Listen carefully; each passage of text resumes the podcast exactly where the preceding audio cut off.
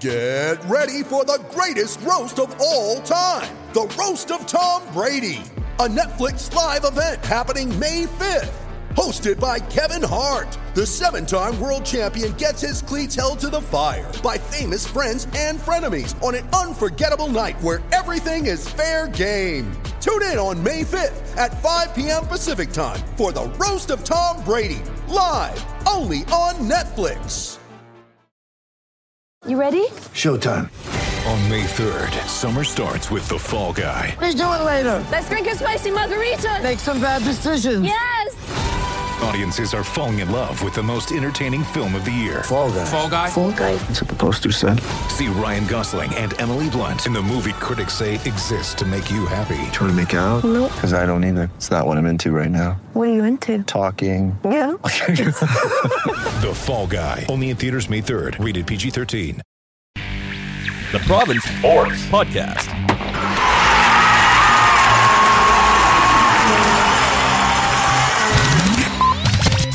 Welcome to the White Towel Podcast.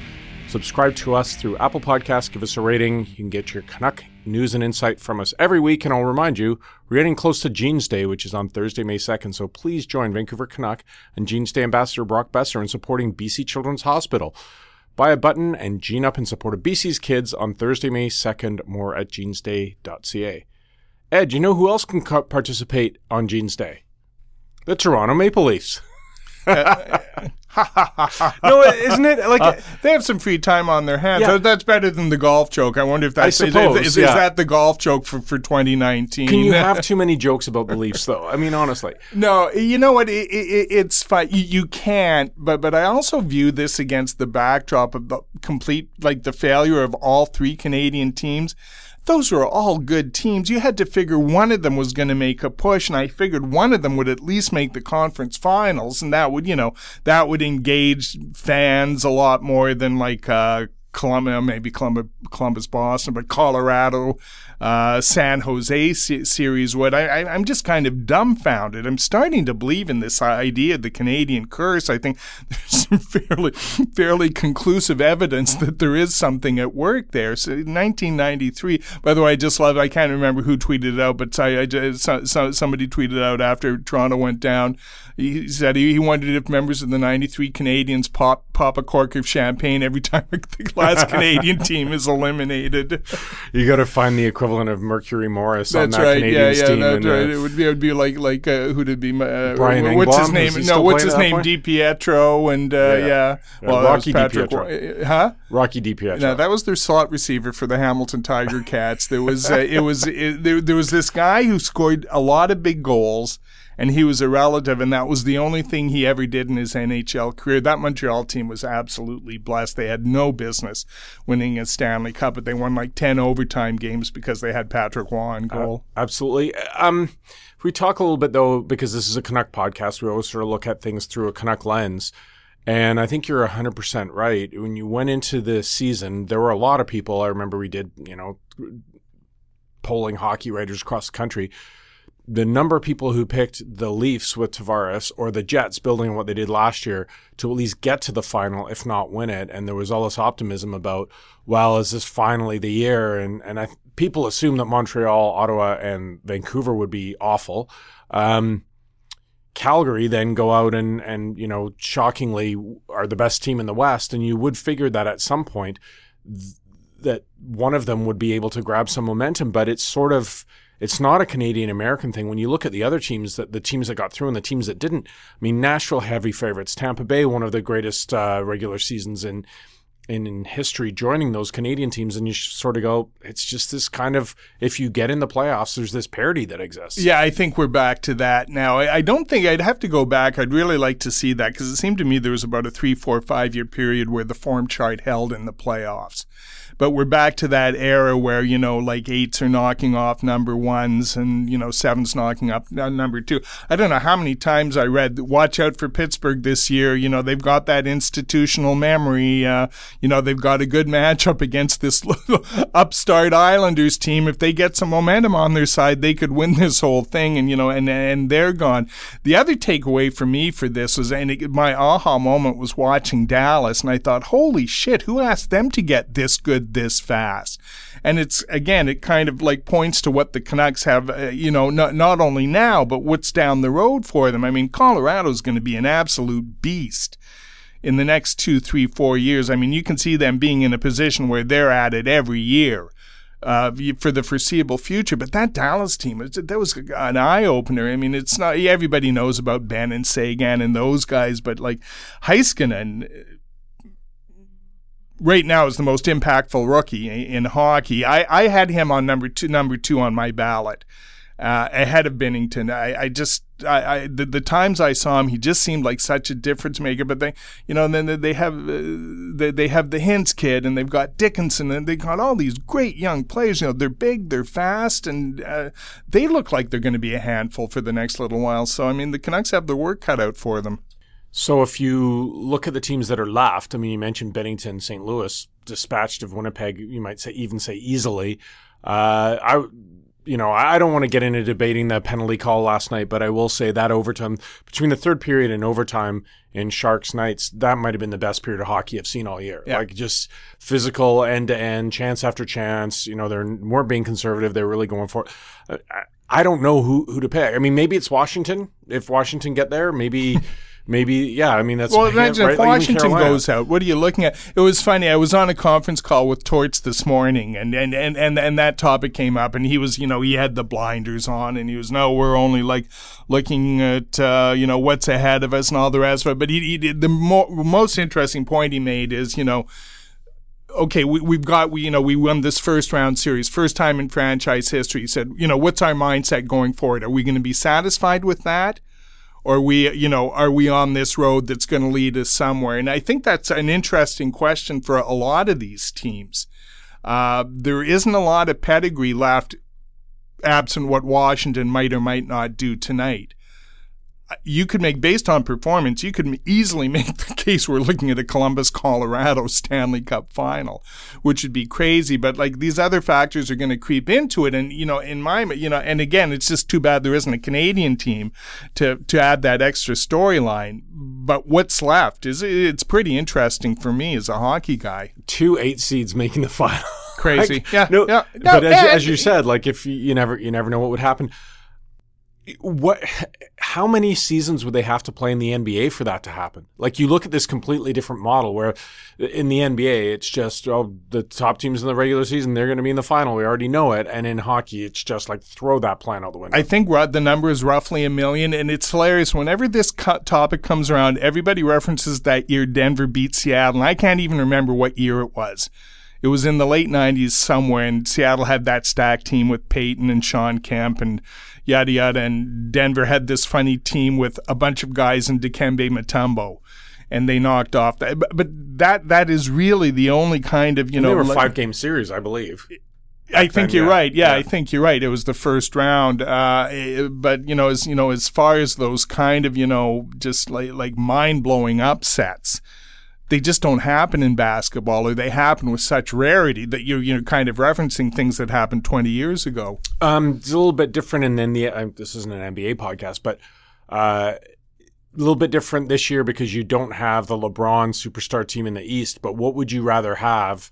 Top seeds meeting in a crescendo of true superstars going against each other, or complete chaos in the first round and you never know what happens, uh, which we get in hockey. The reason that I ask that is we everyone seems to talk about how great the first round is in the NHL, and yet we don't really care that much when the Stanley Cup rolls around. Yeah, I, I would answer that this way. I think it works for hockey that way when you have all these crazy storylines. I've said it a million times over the years. That first round is now the marquee event of the NHL schedule. You, you, know, the quality of the hockey, the storylines, the personalities that identifies. You can go through each one of those series and you, any one of like just really compelling things happen that, that, you know would engage a fan base and in both the good and the bad sense of the term. So that works. You know, I, I think that works for the NHL. The NBA is such a star-driven league and such a personality-driven league. Um, you know, and, and, there's just something about the way the game is played where one or two figures can completely influence uh, the course of a series, the course of a team, the course of a playoff run. So I think it's ever going to be thus in the NBA. You, you know, it just that gritty band of overachievers really doesn't work at the NBA. You need true superstar uh, talents to, to to lead your team forward. It, it's a little similar in the NHL, but not really. There's just so many other factors that come into play. Plus, you need the good goaltending, Paul. Well, I, you know, I would just say in the NBA, I, I think that's amplified with the trend of superstar free agents going to right. play together. I mean, it used to be if everyone had a superstar, maybe you get two. Now they're like, oh, I want to go play with that guy. There's some thought that Tavares changed that that thought, change the uh, equation with yeah, free Toronto, agents yeah. that they they you know you may get guys actually leave and say, no, I want to play with this group to try and win. Um, but you know, again.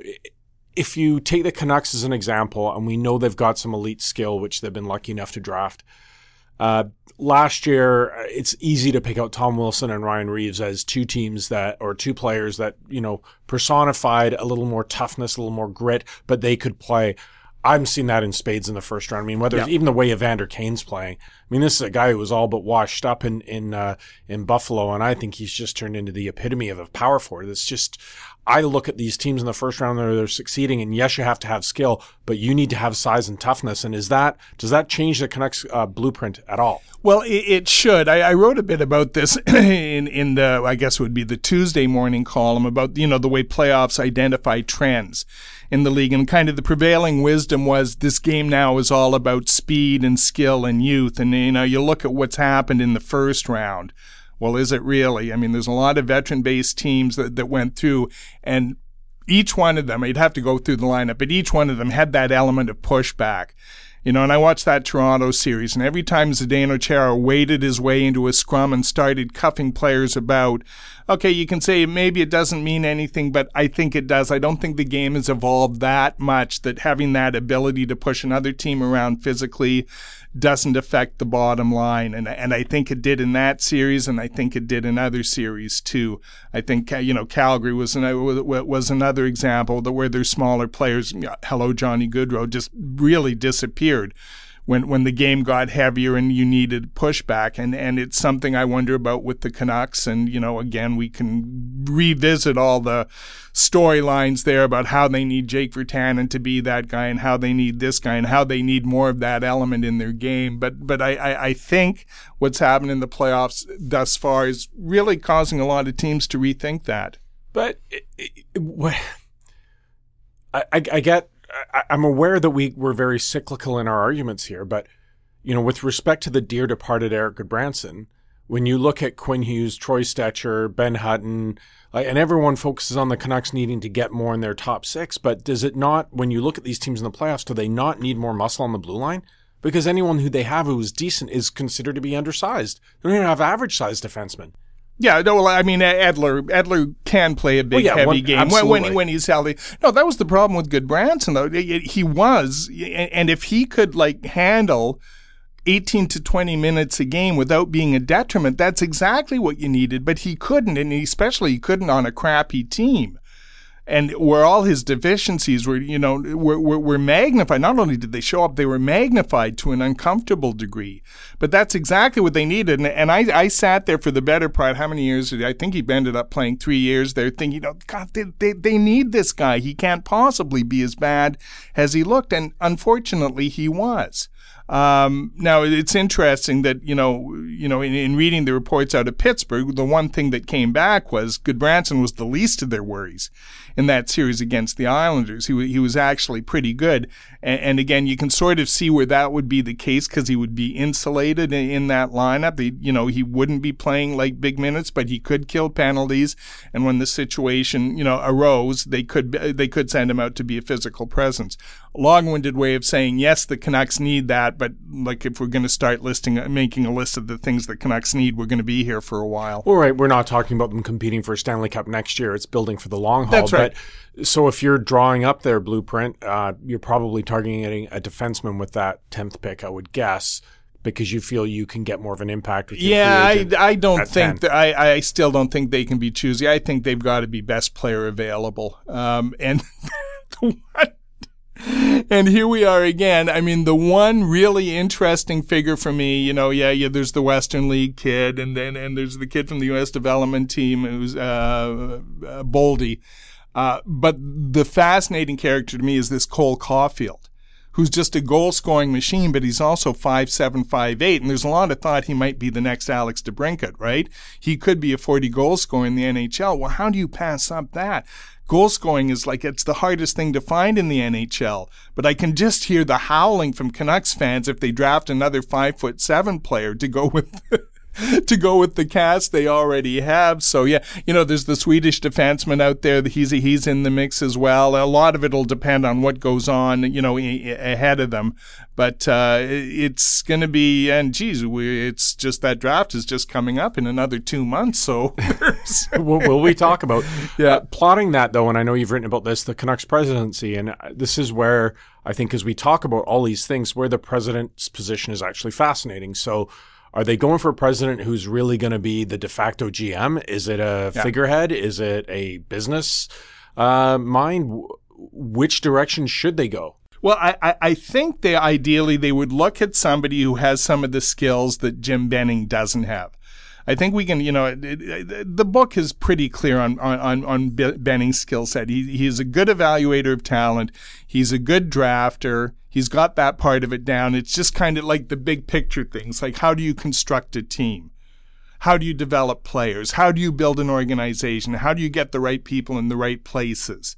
And I think uh, let, let's be diplomatic and say the jury is still out on that. So I think if they could get somebody who could, you know, like that sort of great administer, great hockey mind, who has a vision for what the the game and the team should look like. I think ideally that's what they have now. If they can find that guy, God bless them, especially a guy who'll come to Vancouver under the current circumstances, because I think they're going to have a hell of a time attracting a name guy, and whether it's Ken Holland or whoever it is, uh, but that to me is what they should be going after. So you're saying they need a general manager who knows how to put a team together and who can make the players better. Ah, who might that be? Yeah. no, it's pretty. I mean, I, I I agree with you 100. percent I think at this point you know what Jim Benning is. Yeah. Um, and you're right. I mean, you're being charitable, but if you don't have the full skill set, yeah, you're going to have to look at changing your structure a little bit if you still like him as a for his scouting role. Um, uh, famously, you threw out Mike Gillis's mm. name. I know that there is some. Uh, there's some reason for that. You didn't just pull it out of the hat to just get sworn at on Twitter. Yeah, no, I did. Can be no, fun I too. enjoy it. I, I yeah. love Twitter. It's um, how controversial a move would that be? You know what? Mean, Billy Martin did go back to the Yankees. I, I honestly don't think it would be that crazy controversial as in as much as any move they make, short of Ken Holland or somebody who's absolutely bulletproof, bringing them in eh, because uh, Gillis on you know we can get into this a little deeper, but but but fans here associate Gillis with the greatest time in Canucks history when they had the best regular season team, when they won two President's Cup, when they played this amazing brand of hockey, when they had stars, when they were successful, all those things. So, uh, you know, I think that that's what makes him sellable. And then if you want to do a little deeper dive into his administration and the event, the, the mistakes that were made, well, we've got ample time to do it. But, uh, and, and the, first of all, that was based on a, on a piece of intelligence that came across my desk that, that, that Francesco had, in fact, reached out to Gillis in the form of a text just saying, you know, maybe we should get together and talk. Maybe we should, you know, and that was the extent of it. And that's why, you know, like if, if you read the way I, I phrased it, don't be surprised if Francesco circles back to Gillis. And it, while it's highly improbable, it's not impossible. And again, now there's a bit of connecting the dots there, but I'm, I'm sitting here thinking like Gillis is up for the job in Edmonton. He's either been interviewed or is about to be interviewed. Um, again, you you don't know how serious a candidate is, but if he's sitting there without a job, and Francesco comes up to him when the Stanley Cup playoffs are over and goes, "Look here, c- come fix this thing. Here's five million a year." I don't know. I think all bets might be off at that point. I know it's crazy, and I know it's it is an extreme. It's a one. It's it's a you know it's that Lloyd Christmas thing. So you're telling me there's a chance, right? But I I can conceive a universe where that could happen. Yeah, I I think that there with this with this ownership group, you always know that there's an element of keeping up with the Joneses. And we talked about how tough the West is and the teams that they're going to be facing, those teams that are in the playoffs. I think you still look at Edmonton, even though it's like that that promise that never comes. You see the talent they have, and, and you're fearful of who they'll put in charge if they can actually make that team functional. And then I think also with Gillis's name being bandied about for Seattle, you know, that's a close, instant rival, and you're sitting there going, well, I don't want that to happen there. I don't want that to happen. And whether it's Holland or Gillis or someone else, I think there's there's uh, there's always that sort of sense of I don't want to say panic, but a bit of a knee jerk reaction at Rogers Arena in terms of you don't want you don't want to miss out on something. Yeah, and I, you know, I think they're taking a, a, public relations hit now, and just like the size of their hockey operation, and many people have noted, it, it it's it's it's a thin operation compared to a lot of teams around the league, and there seems to be a model in place for the way you know hockey departments are are, are constructed around the NHL, and the Canucks, quite frankly, just don't measure up in that regard. So it seems to me, you know and there's a bit of an element of consumer confidence involved here. Now they bought themselves a lot of goodwill with the, you know, we've been through this a million times with Elias Pettersson, with Quinn Hughes, with Brock Boeser, with, you know, these foundational pieces they've identified, but they've still yet to prove or demonstrate they know what to do with them to get them to the next step. Well, Ed, this um, this busy podcast studio is booked for another engagement, Yeah. so we'll leave this a bit early here. Um, but we will be back every It's week. It's like those talk to- great recording studios, like at, is. at Apple, like his Badfinger. like the Beatles have finished recording his Badfinger coming in now. I think they are actually. I think that's Uh, what it the, is. the kids, doing yeah, a- yeah, yeah. The kids a will love that Badfinger reference, by the way. Thunderclap streaming. Newman is coming in. you can Google them, kids. You'll love them. Uh, at least we had no Burton Cummings references. Uh, this is uh, the White Towel Podcast. Thank you for listening. Please subscribe to us through Apple Podcasts. Give us a rating. We'll be back to talk to you next week.